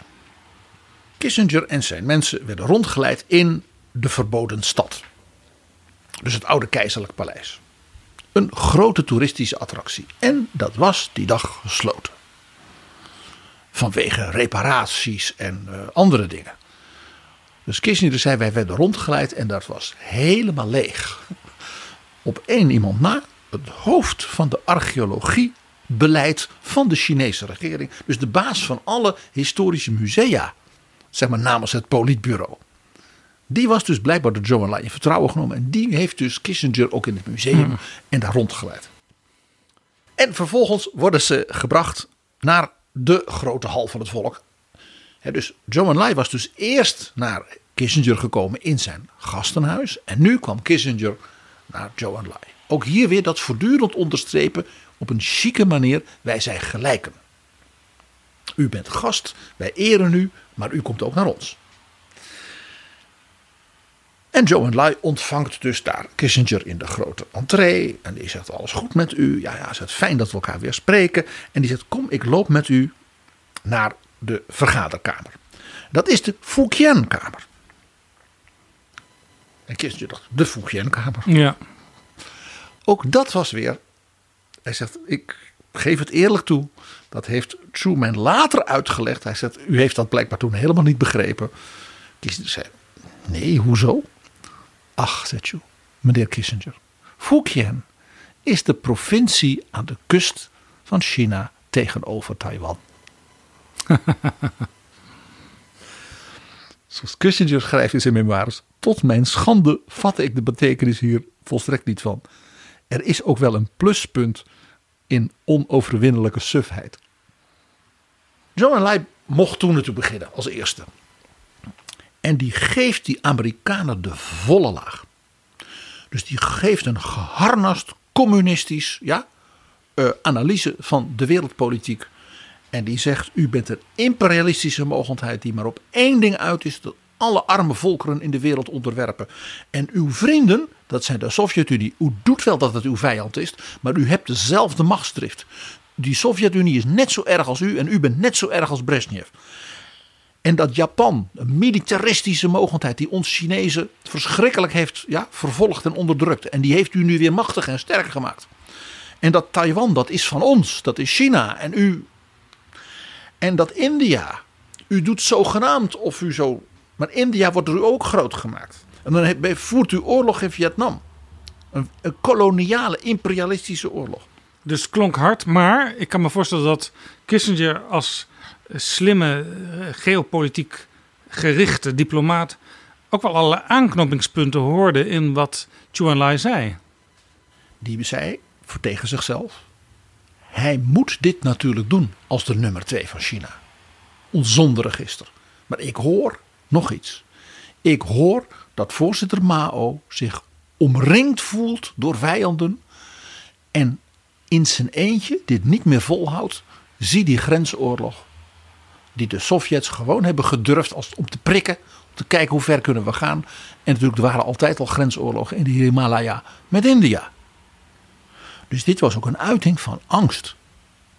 En aan het eind van dus deze litanie zei Zhou meneer Kissinger, bij zoveel geschilpunten tussen u en ons, heeft zo'n bezoek van uw president Nixon wel zin? Ja, ja, eerst uitnodigen en vervolgens eraan gaan twijfelen of het wel nuttig is. Dus eigenlijk zeggen van het heeft dus alleen zin als, u beseft. Als er dingen gebeuren, als er nieuwe stappen gezet worden. Als u beseft dat wij in die. dat wij ons bedreigd voelen. En Kissinger die denkt, ja, wat moet ik nu doen? Dus die zegt, prime minister, ik wil toch een aantal kanttekeningen maken bij uw geharnaste betoog. Punt 1. Punt 2. En dat was duidelijk, hij had er wel 17 natuurlijk. En punt 3 komt en Zomerlaai zegt, steekt weer zijn hand op, zegt: De eend wordt koud. Klinkt bijna als zo'n code in de Tweede Wereldoorlog. De eend wordt koud. Met andere woorden. Is geserveerd. Ja, ja, ja. U heeft ons gehoord. We hoeven dat nu niet allemaal door te nemen. En bij die lunch vertelt Joe Lai niet nog een keer van u bent een imperialistische grootmacht en, uh, enzovoort enzovoort. Die vertelt China heeft natuurlijk ook zelf door grote troebelen gegaan. Dus voorzitter Mao en ik, wij hebben ook grote zorgen. Niet alleen op wereldtoneel. De grote culturele revolutie is nu achter ons. En vertelt dus aan Kissinger, ja, de rode gardes, ja, die waren jong en wild en het natuurlijk goed, revolutionair. Maar ze hebben mij toch een aantal dagen opgesloten in mijn kantoor. En ik wist niet zeker of ik levend buiten zou komen. Ja, dus ook een signaal van. Het was niet allemaal eh, geweldig, die culturele revolutie. En heeft China dus intern verscheurd en verzwakt. En dat Mao en hij dat beseften. En oftewel, daarom bent u hier ook. Wij zoeken weer vaste grond onder de voeten in die dreigingen in de wereld. Maar het heeft ook een interne uh, uh, reden en dat gaan we niet verbergen. Dus Kissinger had zoiets van: hier gebeurt iets. Dat de nummer twee van China dit vertelt en dat hij dus gewoon bang was voor zijn eigen leven. En daarmee dus in feite erkende China was door een heel diep dal en een burgeroorlog gegaan. Na de eend en de lunch ging het overleg verder. En Kissinger dacht: ja, ik ga toch mijn reactie op die felle aanval wel afronden. En Joe Enlai knikt en die laat dat allemaal gebeuren. Punt 4, punt 7, punt 9. En Kissinger neemt, haalt als het ware adem bij punt 11. En John Enlai zegt: Meneer Kissinger, zullen we nou dat bezoek van president Nixon in de zomer van volgend jaar dan gaan doen? ja. Oftewel, dat was helemaal geen onderhandelingspunt. En die kritische reactie op zijn felle betoog, dat hoorde bij dat je als gelijken met elkaar elkaar ook de waarheid kunt zeggen. Maar je wil wel samenwerken. Je wil wel. Kissinger denkt zomer. Dus die zegt tegen Joe Enlai, ja, prime minister, dat is een beetje lastig, want we hebben verkiezingen in Amerika volgend jaar. Ja. En in de zomer dan is de Republikeinse conventie. En ja, wij gaan ervan uit dus dat president Nixon dan voor een tweede termijn ja, kandidaat. En dus dan moet worden voorbereid. Ja. Dus Joe Enlai dacht, oh lastig, verkiezingen hebben ze daar. Moeten we ook rekening mee houden. Waarop Joe Enlai zei, ja, dat moet, u moet natuurlijk niet uw partijcongres, hè, dat kennen ze tenslotte in China ook wel, dat dat wordt verstoord. Door... Zullen we het dan maar gewoon een stukje eerder in het voorjaar doen? Had u misschien al ingecalculeerd? Natuurlijk. Hiermee dus net als bij die eerdere signalen, heel subtiel, laten zien, schiet een beetje op, wij hebben haast. Na dit gedeelte was toen Kissinger toen buitengewoon tevreden, want die dacht, dit gaat uitstekend zo. Dus die zegt, zullen wij, ja, zegt Zhou Enlai, wij spreken elkaar vanavond nog. Want we moeten eens gaan kijken naar een soort communiqué. Zodat u dan morgen ja, ontspannen weer terug kunt naar Islamabad. Dus John Enlai zegt, ik neem nu afscheid, ik heb nog een paar dingen. Ik moet nog wat dingen doen natuurlijk. Hij zegt dus, ik kom later vanavond, dan kunt u ook rustig eten en onderling als Amerikanen met onze Chinese vrienden. Hè. Wat Kissinger niet mocht weten, was dat John die dag nog een gast had. Die hij te eten moest geven. Oh. Dat heeft hij ook later pas begrepen. Dat was president Kim Il-sung van Noord-Korea. Geen vriend van Amerika. Dus die mocht überhaupt niet weten wat hier aan de hand was. En dus was het ook maar beter dat Kissinger niet wist dat Kim Il-sung, die natuurlijk net als alle leiders van Noord-Korea natuurlijk volkomen paranoïde was, dat hij daar was. Die was altijd stiekem daar. Ja. Dus om een uur of half tien verwachten zij Zhou Enlai. En er kwam al wat staf. En die kwam al wat ja, met papieren. En we gaan dat communiqué voorbereiden. Dus kunnen we eens een eerste draft. En de Amerikanen zeiden, nou wij zaten hier aan te denken. Nou, wij hier aan te denken. Om kwart over elf pas komt Zhou Enlai binnen. En die tikt die concepten van die drafts meteen weg. Van dat moeten de ambtenaren maar doen. En Kissinger zei, ik begreep er helemaal niets van. Joe begint bezorgd, vallen stiltes te praten over India. En over Taiwan zonder de naam Taiwan te gebruiken. Want weet je waar hij het over had? Over de verdeeldheid van Duitsland. Dat kan natuurlijk niet eeuwig zo blijven. Dat is een reden tot scheuring en spanning die dus op het wereldtoneel niet goed werkt. Maar hij veralgemeniseerde het over landen die verdeeld zijn. Dus door te zeggen, jullie zijn toch als Amerikanen tegen de Duitse deling, dan begrijpen jullie toch dat wij Taiwan ooit terug willen. Dus hij maakte het ineens een soort groot thema waardoor spanningen in de wereld zijn, die dus alleen verstandige grote naties met elkaar kunnen oplossen. Ja. En India was natuurlijk gewoon omdat dat van Mao moest. He, waarbij dus die backchannel band met Pakistan nog een keer weer extra werd onderstreept. Dus na een uur gaat uh, Enlai uh, weer weg. En Kissinger dacht, wat is hier... Ik begreep het dus gewoon niet.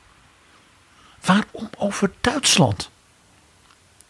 Omdat ik misschien naar Duitsland kom. Achteraf pas, ja, snappen. Hij had het over de DDR, maar hij bedoelde Taiwan. Dat moet je dus op een vreedzame manier, stap voor stap, proberen op te lossen. Ja, en hier heb je dus in normale tijden een, een ambassadeur voor die dit soort duiding kan geven. De ambtenaren waren inmiddels bezig met dat communiqué. En dat ging helemaal fout. Dus in de loop van de nacht uh, had Kissinger zoiets van: hij is Joe Enlai soms teruggefloten door Mao op het laatste moment. Kan natuurlijk gebeuren. Ja. Na het ontbijt, ja, de koffers waren al gepakt en zo, verschijnen de ambtenaren met een tekst. En die tekst was bijna helemaal zoals de Amerikanen het wilden hebben op één klein puntje na. Waarvan Kissinger dacht dat is het letterlijk en figuurlijk het handschrift van Zhou Enlai. Dat is een opmerking die hij terzijde tegen mij had gemaakt en die zit er nu eens in. En Kissinger zegt, niet gaan zeuren over deze tekst. Oh, zei de ambtenaar. Nou, dan zullen we hem in het net eh, uitwerken. Hij zat en vijf minuten later, wie komt daar binnen? Zhou Enlai. dus deze tekst was gewoon van hem gekomen. Dat gedoe met die ambtenaren was gewoon nog één keer proberen te laten voelen, wij zijn wel gelijken. Wij bepalen ook wat er in die tekst komt en jullie krijgen je zin.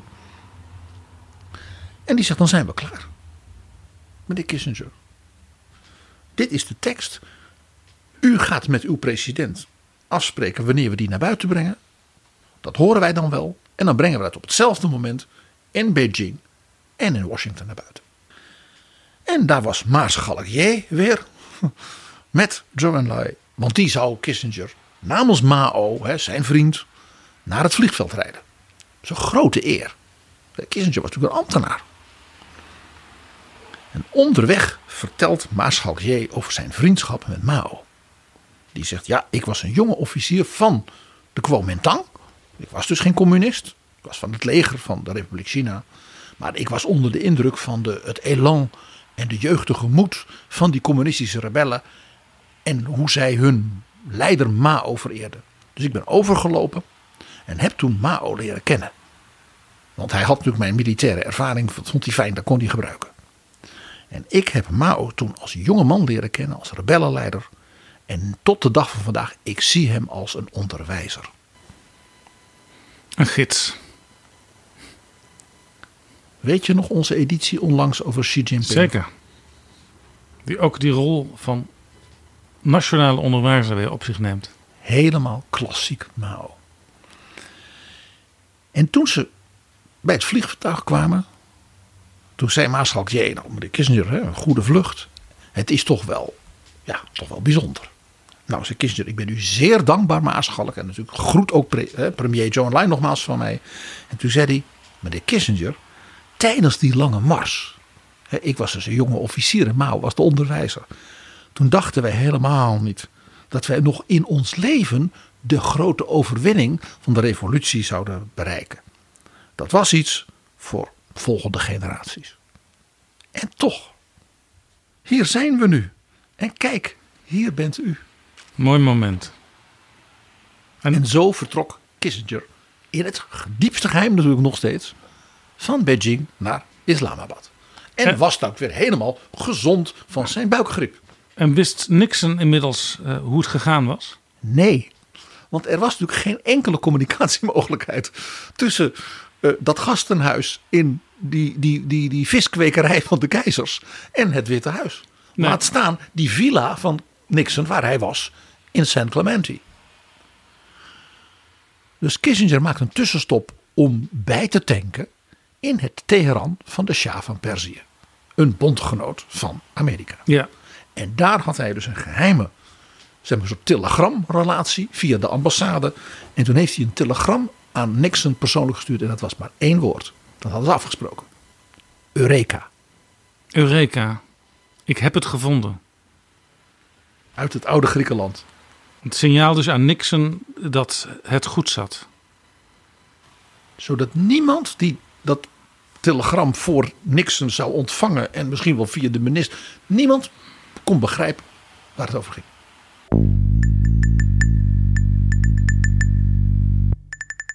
En uiteindelijk komt Henry Kissinger bij Nixon terug in San Clemente. Hij vliegt dus rechtstreeks naar dat, die strandvilla. Doet uitgebreid verslag. En bereidt met de president natuurlijk het moment voor. Op het tijdstip afgesproken met Zhou Enlai. Dat bekend zou worden dat Kissinger op bezoek was geweest in Beijing. Een televisiespeech van de president van Nixon. En niemand in Amerika wist dat. Want ze dachten hij is op vakantie. Met minister Rogers, oude vriend van hem, aan het strand. En hij meldt dus: ik wil over drie uur een toespraak houden via alle kanalen. En is dus toen gevlogen van San Clemente naar de, de televisiestudio's van de grote. Uh, uh, dat, uh, in Los Angeles. In Burbank, Los Angeles. En laten we even luisteren hoe dat toen klonk. The announcement I shall now read is being issued simultaneously in Peking and in the United States. Premier Chou En-lai and Dr. Henry Kissinger, President Nixon's assistant for national security affairs, held talks in Peking from July 9 to 11, 1971. Knowing of President Nixon's expressed desire to visit the People's Republic of China, Premier Chou En-lai, on behalf of the government of the People's Republic of China, has extended an invitation to President Nixon to visit China at an appropriate date before May 1972. President Nixon has accepted the invitation with pleasure. The meeting between the leaders of China and the United States is to seek the normalization of relations between the two countries and also to exchange views on questions of concern to the two sides. Dat was Richard Nixon. De wereld reageerde geschokt, want dit had niemand verwacht. Dit was verbijsterend. Het laatste wat men had gedacht van president Nixon was dat hij dit zou doen. Nixon, een rouwdouwer, die overigens later aan het eind van zijn leven wel werd erkend als ook een topdiplomaat. Met hulp dus van Henry Kissinger. En president Nixon, die dus de oorlog in Vietnam aan het afwikkelen was. Die met de Sovjet-Unie de onderhandelingen over de kernbewapening net in diezelfde week het naar een doorbraak had geleid. Die zou leiden tot een summit in het Kremlin. Het Kremlin wist niet dat hij dus stiekem ook nog bezig was met een summit met hun grote vijand en rivaal Mao. Dus dit kwam allemaal in diezelfde weken naar buiten. Dus dit was een, een sensatie. I have taken this action because of my profound conviction that all nations will gain from a reduction of tensions and a better relationship between the United States and the People's Republic of China. It is in this spirit that I will undertake what I deeply hope will become a journey for peace. Peace not just for our generation, but for future generations on this earth we share together. Kissinger heeft één ding geheim gehouden van dat bezoek, Jaap. Het overhemden-incident. Het overhemden-incident. Jij vertelde al dat Nancy Tuin vertelde dat, die, dat er voor het eerst dus Secret Service mensen waren. En dat die koffers bij zich hadden.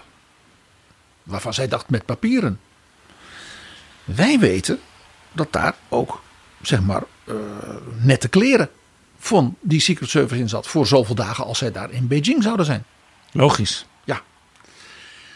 Alleen Kissinger had een klein probleempje. Die was, zoals je weet, die had last van buikgriep. Die was aan het doorlopen. Dus zijn kleding, met zijn zeg maar, nette goed, was met die auto's naar dat bergvillaatje van de Pakistaanse president Yahya gereden. Want die mensen konden niet weten van de staf dat hij helemaal niet ziek was, maar dat hij naar Beijing ging. Dus in het vliegtuig van uh, Islamabad naar Beijing vraagt Kissinger: Ik wil me even verschonen voordat ik nu hè, straks land en dan premier Zhou Enlai ontmoet. En zei ze: Oh, Henry, we hebben, we hebben nog geen kleren. Er was niets voor Kissinger. Dus Kissinger heeft toen van een van die Secret Service kerels een van zijn schone overhemden geleend. Nou, dat kan natuurlijk ja, op zich. Waar het niet dat natuurlijk de kleine, wat dikkere Henry Kissinger natuurlijk een wat ander postuur heeft dan een 1,95 meter lange marine van de Secret Service. Dus Kissinger beschrijft in zijn memoires: ik zag er volstrekt niet uit. Uh, uh, de kraag hing ongeveer in, ja, hier. Het was allemaal veel te groot en te lang. En toen ik hem ging verschonen in dat gastenhuis, toen dacht ik: ik moet dit, dit onmiddellijk verbergen. Want het label in dat overhemd, daarin stond Made in Taiwan. Benieuwd of de Chinese geheime dienst dit toch nog heeft gesignaleerd op enig moment. De Chinese laundry, zoals dat in Amerika natuurlijk een begrip is. Ja. Dat hem nog heeft schoongemaakt. En toen gebeurde natuurlijk iets, ja, wat, wat te verwachten was. Zhou Enlai ging met Kissinger rechtstreeks, ja, nu, na die toespraak van de president, de hele voorbereiding van dat bezoek van Nixon regelen. En zei: U komt daarvoor dan binnenkort, namelijk in oktober, nu precies 50 jaar geleden, officieel naar Beijing. Ja. Als een officiële gast. En dan kunnen we u eindelijk alle eer betonen. Dat vinden we ook heel mooi. Toen hebben ze nog een avond meegenomen naar de revolutionaire opera. En dat soort dingen. Want dat kon u eindelijk. Eigenlijk moest het, het geheime bezoek moest worden witgewassen. En zou dus daar ook dan definitief het agenda van het gesprek met de president en met Mao en wat dan niet. In oktober. In september gebeurden er ineens hele merkwaardige dingen. Allemaal geruchten uit China. Zo zou een groot deel van de legertop ineens met pensioen gestuurd zijn of überhaupt verdwenen. En op 12 september komt naar buiten dat er een eh, militair vliegtuig van China was neergestort in de woestijn in Mongolië, dus in een buurland. En even daarna werd bekendgemaakt dat op 1 oktober, dus op de nationale feestdag, de militaire parade niet doorging. Allemaal gedoe. En in dat vliegtuig bleek Lin Biao te zitten. De tweede man van het regime. En de potentiële beoogde opvolger van voorzitter Mao. De erfgenaam, zoals hij werd genoemd. Die man had de volgende functies: minister van Defensie, vicepremier, vicevoorzitter van het Politbureau, vicevoorzitter van de Staatsraad en hij was de voorzitter van de militaire commissie van het Politbureau voor het toezicht op het leger. En op 12 april 1969 had het partijcongres hem aangewezen als opvolger en erfgenaam. Ja, dus nog maar twee jaar eerder. En die was dus dood. En daar zat opzet achter. Uh, ja. Die had zich tegen de nieuwe koers van Mao gekeerd. En had natuurlijk steun daarbij van delen van het leger. Dus Mao die zei: Ja, ik heb nu een opvolger die probeert dus mij opzij te zetten. Die is een gevaar voor mij. Dus Mao heeft toen in China bij verschillende belangrijke, ook regionale uh, figuren in de partij steun gezocht. Dat is via de, de, de, de, de fluisterkanalen bij Lin Biao in Beijing terechtgekomen. En toen Mao onverwacht ineens van een van zijn reizen terugkwam in Beijing. En aankondigde dat hij die volgende ochtend er een speciale vergadering zou zijn van het politbureau. Om een aantal dingen definitief te regelen. Toen heeft Lin Biao zijn zoon een vliegtuig laten kapen. En is hij dus met een groep van zijn aanhangers heeft hij geprobeerd naar Moskou te vliegen. En is dus door de Chinese luchtmacht gewoon neergeschoten boven buurland Mongolië. Mao is toen daarna uh, ingestort, fysiek ook. Want die had zoiets van alles valt nu uit elkaar. Hij kon het niet meer aan. En Zhou Enlai heeft dus gezegd van wij moeten doorgaan nu. dus niet opschorten dat gedoe met de Amerikanen. Want dan ziet de hele wereld dat het Chinese regime op instorten staat. En Zhou Enlai en Maarschalk Ye hebben gezegd het leger moet dus natuurlijk worden gereorganiseerd. Die aanhangers van Lin Biao en dus blijkbaar van de Sovjets. Die moeten allemaal uitgerookt worden en verwijderd. En daar hebben we iemand voor nodig die dat kan, dat reorganiseren. En die een krachtige leider is. Deng Xiaoping. Dus die mag weer terugkomen. En zo is Deng Xiaoping teruggekomen. Door dus die koeppoging, of hoe je het noemen wil, van Lin Biao. Mao heeft er een jaar over gedaan voordat hij zei nou vooruit dan maar oké, oké.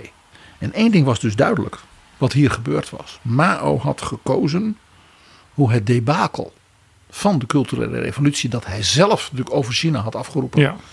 kon worden ja, rechtgezet. De ellende overwonnen kon worden en dus die, om, die, die dreiging van al die wereldmachten om China heen kon worden opengebroken. En dat kon dus alleen door een opening naar die andere ja, grote wereldmacht van de Koude Oorlog, de Verenigde Staten. Want de Verenigde Staten kon het door Mao ook zo gevreesde Japan koest houden. Dat was tenslotte ook afhankelijk van Amerika. En de Verenigde Staten waren de enige die op konden tegen het Kremlin. Wat doe je dan? Dan ga je een deal sluiten met je grote vijand. De imperialistische, kapitalistische grootmacht Amerika. Met die China, communistische China-hater Richard Nixon als president. En hier zie je Jaap, Mao was een echte leerling en aanhanger van zowel Stalin als Lenin.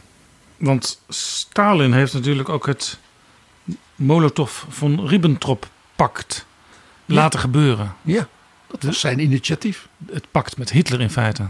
Om te voorkomen dat de Sovjet-Unie ja, in een oorlog zou geraken met Nazi-Duitsland.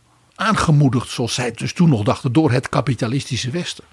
Weet je wat, dan gaan we een overeenkomst met ze sluiten. Dus dan kunnen we in afval een tijdje nog weer overleven. En het idee dat je de, met de kapitalisten, imperialisten optrekt om de revolutie te redden, dat is zo Lenin als maar kan. De beroemde uitspraak van Lenin: De bourgeois-imperialisten zullen ons nog het touw verkopen waarmee wij hen zullen opknopen. Dat is dan ook wel weer een heel zwaar citaat zo aan het einde van deze aflevering. Overigens, de notulist, waar ik het al eerder over had, die bij al die gesprekken zat, van Kissinger met Chu Enlai, Lian Zhengbao, uh, die had het in juli ook over de huidige situatie in de wereld en de relatie tussen China en de Verenigde Staten. Ja, er zijn spanningen, zei hij. Maar ja, beide hebben belangen, legitieme belangen. En beide hebben ook behoefte aan een nieuw hoofdstuk in de relatie. Eigenlijk lijkt dit een beetje op de situatie van toen en is wat er toen gebeurd is nu ook weer relevant. My deepest impression about that visit was both China and the United States had the sincerity to improve bilateral relations. Both countries had the hope and the willingness to improve bilateral relations, put an end to the past, and open up a new chapter. And both countries did a lot of work and it took a lot of concrete actions to make that happen. And that spirit is still relevant today. Dat zei dus, nota bene, de notulist. En eigenlijk zegt hij dus hiermee tegen Xi Jinping: U heeft een Zhou Enlai nodig. En Joe Biden heeft een Henry Kissinger nodig. En zo zie je, 50 jaar na dato, hoe ongelooflijk actueel het juist in deze multipolaire wereld, waarin China dus he, die grootmacht is geworden, waar Mao van droomde. Die op gelijke hoogte met Amerika en dat he, verafschuwde Kremlin kon staan. Dat had Mao toch maar wel voor elkaar. Dat moet je toch ook wel weer zeggen. Ja. ja. En dat is natuurlijk nu de wereld zoals we die nu zien. Met de Verenigde Staten, Europa, Rusland en China als de grootmachten. En in zekere zin is Japan dus in dat opzicht wat meer uit beeld. En heel interessant als zo'n notulist dat zegt, dan is dus kans. Uh, want zo iemand zegt de dingen niet voor niets. En meestal ook wel met enige voorbereiding. Uh, dat er al iets gaande is achter de schermen. Een geheim overleg. Maar het kan ook zijn dat hij het zegt en dat de Amerikanen het opnieuw, net als 50 jaar geleden, niet meteen begrijpen. Zegt die Nancy Tang in dat seminar niet ook nog iets over hoe zeg maar, de leiders van China, hoe die denken? Ja, zij heeft het over onze leiders. En dat is dan heel algemeen. Hè? Dus kan ze ook de Amerikaanse leiders tegelijkertijd mee bedoelen. Onze leiders hebben inzicht in de dingen. En onze leiders denken op de lange termijn. Well, let me say that uh, the core of this issue is that how could we sit at the same table together back then, and how could we have uh, gone such a long way over the years? I think it is because of the political insight of our leaders who have recognized the essence of the issue. They have broad visions and they think in long terms. En Joe and Lai zei tijdens die eendlunch. De eend wordt koud. En toen hij ineens begon te vertellen over de verschrikkingen in codetaal van de culturele revolutie tegen Kissinger dit. Dit was dus een heel moeilijk voor China. Maar voorzitter Mao denkt natuurlijk heel ver de toekomst in. Die begreep dat China dat revolutionaire elan van de jonge mensen nodig had, zodat wij verder kunnen. Maar Tegelijkertijd is natuurlijk ook orde en rust nodig. En dat moeten we voortdurend weer vinden. En de grote voorzitter die kijkt dan ver in de toekomst. Dankjewel, PG.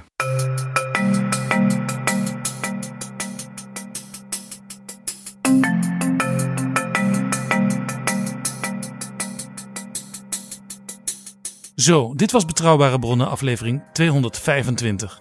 Deze aflevering is mede mogelijk gemaakt door de vrienden van de show die ons een donatie gaven.